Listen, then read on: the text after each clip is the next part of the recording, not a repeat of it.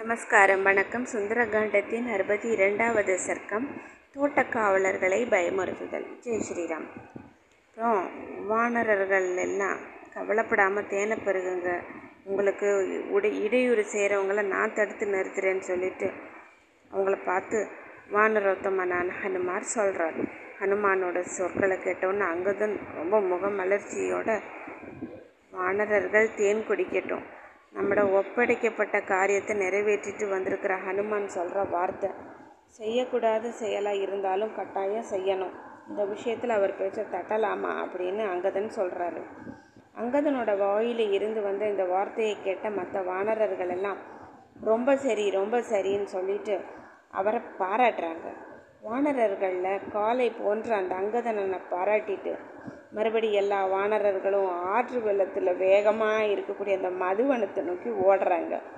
காவல்காரர்களை பலமாக தள்ளிட்டு மதுவனத்துக்குள்ளே அவங்க பூந்துக்கிறாங்க இது வந்து அவங்க ஹனுமான் சீதையை பார்த்ததாலையும் அவர்கிட்ட இருந்து மைத்திலியை பற்றி கேட்டறிஞ்சதுனாலும் ரொம்ப இருமாப்படைஞ்சு சுவ நிறைஞ்ச அந்த பழங்களை பறித்து பறித்து சாப்பிட்றாங்க. தேனை குடிக்கிறாங்க. உற்சாகத்தோட மனம் போனபடியெல்லாம் செய்கிறாங்க மனசுக்கு எது தோணுதோ அதெல்லாம் பண்ணுறாங்க மதுவனத்தை அனுபவிக்கிறதுல வெறி இருக்கிறவங்க எல்லாரும் குதித்து எழுந்து கூட்டமாக கூடி வந்து வனக்காவலர்களை அடித்து தாக்குறாங்க. கைகளால் தேன் அடைய பிச்சு தேனை குடிச்சிட்டு மற்றவங்களையும் தாக்குறாங்க. சிலர் தேனை குடிச்சிட்டு தேனடைகளை விட்டு எரிஞ்சிடுறாங்க தூரத்தில். மயக்கத்திலேயே கர்ப்பமடைஞ்ச சிலர் தேன் மிச்சத்தால் பரஸ்பரம் ஒருத்தருக்கு ஒருத்தர் அடிச்சுக்கிடுறாங்க சிலர் மரத்தோட அடியில் மரக்கிளையை பிடிச்சிட்டு மதம் கொண்டு தளர்ச்சி அடைஞ்சு இலைய பரப்பி படுத்து தூங்க ஆரம்பிச்சிடுறாங்க. உள் மத்தம் அடைஞ்ச அந்த வானரர்கள் மனம் கொண்ட வரையில் அந்த தேனெல்லாம் குடித்து பரஸ்பரம் ஒருத்தருக்கு ஒருத்தர் இடித்து அடித்து விழு வலுக்கி விழுந்தாங்க. அந்த தேனிலேயே வலுக்கி விழுகிறாங்க. சிலர் சிரிக்கிறாங்க. சிலர் சந்தோஷமாக சத்தம் போட்டு கத்துறாங்க. தேனை குடித்து மயங்கின சில வானரர்கள் தலையில் படு தரையில் படுத்து தூங்க ஆரம்பிச்சிடுறாங்க. சிலர் சிரிக்கிறாங்க. சில பேர் ஏதோதோ காரியங்களை பண்ணிகிட்டே இருக்கிறாங்க. சில பேர் மற்றவங்க கிட்ட நான் இப்படி செஞ்சேன் அப்படி செஞ்சேன்னு விளக்குறாங்க. சிலர் இப்படி செய்யலாமான்னு கேட்டுக்கறாங்க ததிமுகனால் அனுப்பப்பட்ட இந்த வேலைக்காரர்கள் வன பாதுகாவலர்களாக நியமிக்கப்பட்டவங்க பயங்கரமான அந்த வானரர்களால் தடுக்கப்பட்டு எட்டு திசைகளையும் ஓடினாங்க முழங்கால பிடிச்சிழுக்கப்பட்டு ஆகாயத்தை நோக்கி வீசி எறியப்பட்டவங்க ரொம்ப கலவரம் அடைஞ்சு ததிமுகன் கிட்ட போய் முறையிடுறாங்க வனக்காவலர்கள். ஹனுமாரால் உத்தரவு கொடுக்கப்பட்டு வானர சைனியத்தால் மதுவனா அழிக்கப்பட்டுச்சு. நாங்களும் முழங்கால் பற்றி இழுக்கப்பட்டு வானத்தில் எரிக்க ஏ எரியப்பட்டோம் அப்படின்னு. அதாவது இவங்க முழங்கால்கள் எல்லாம் அந்த வனக்காவலர்களுடைய முழங்கால்களை பிடிச்சு மற்ற வானரர்கள் வானத்தில் தூக்கி எரிஞ்சிடுறாங்க.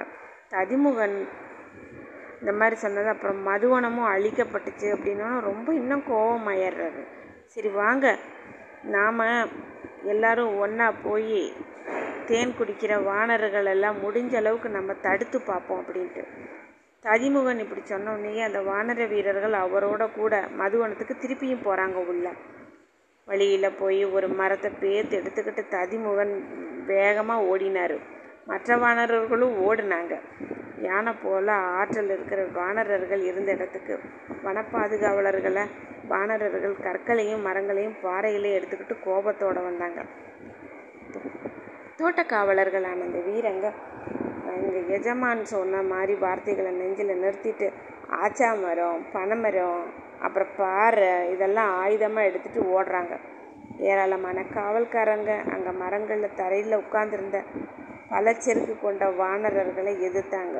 கோபத்தோட ததிமுகன் வந்துட்டுருக்கிறத பார்த்து ஹனுமான் மற்ற வானர தலைவர்கள் அவரை எதிர்கொண்டு வேகமாக ஓடுறாங்க. ரொம்ப பலசாலி தோல் வலிமை இருக்கிற கௌரவிக்கத்தக்கிற ததிமுகன் கையில் மரத்தை வச்சுட்டு தாக்குன ததிமுகன் வந்து அங்கதன் வந்து கையாலேயே நல்லா புடைக்கிறான் போட்டு. ததிமுகனும் ஒரு மரியாதையே இல்லாமல் ஆனால் ததிமுகன்கிறவர் வந்து ரொம்ப மரியாதைக்கு உரியவர். குடிமயக்கத்தில் அறிவு குருடாக இருந்தாமல் என்னால் பூஜிக்கத்தக்கவர் இல்லவா இவருங்கிறது தெரியாமலே வேக வேகமாக தரையில் தள்ளுறார். கை தொட பூஜம் எல்லாம் காயப்பட்டு மூளை கலங்கி உடம்பெல்லாம் ரத்த கலரியாய் ததிமுகன் கொஞ்ச நேரம் மூர்ச்சையாய் கடந்தார்.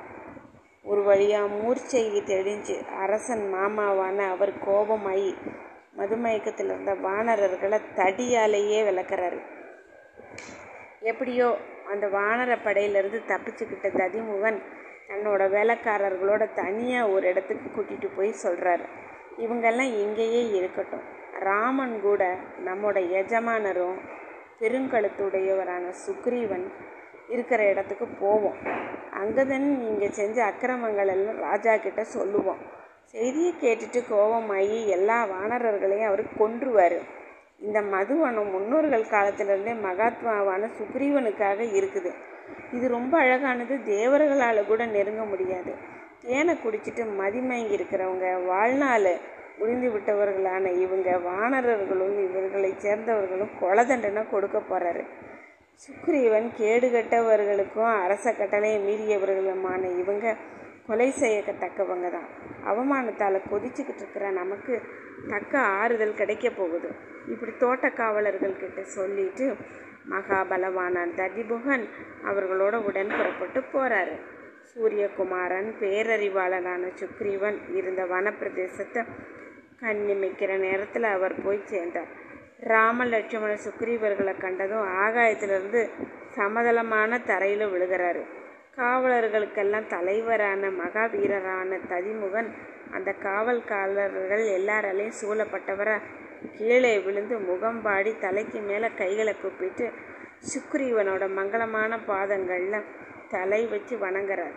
ஸ்ரீமத் வால்மீகி ராமாயணம் சுந்தரகாண்டத்தில் அறுபத்தி இரண்டாவது சர்க்கம் மோற்றிற்று ஜெய் ஸ்ரீராம். இனி அடுத்து நம்ம பார்க்க போகிறது அறுபத்தி மூன்று சுக்ரீவன் மகிழ்தல். ஜெய் ஸ்ரீராம்.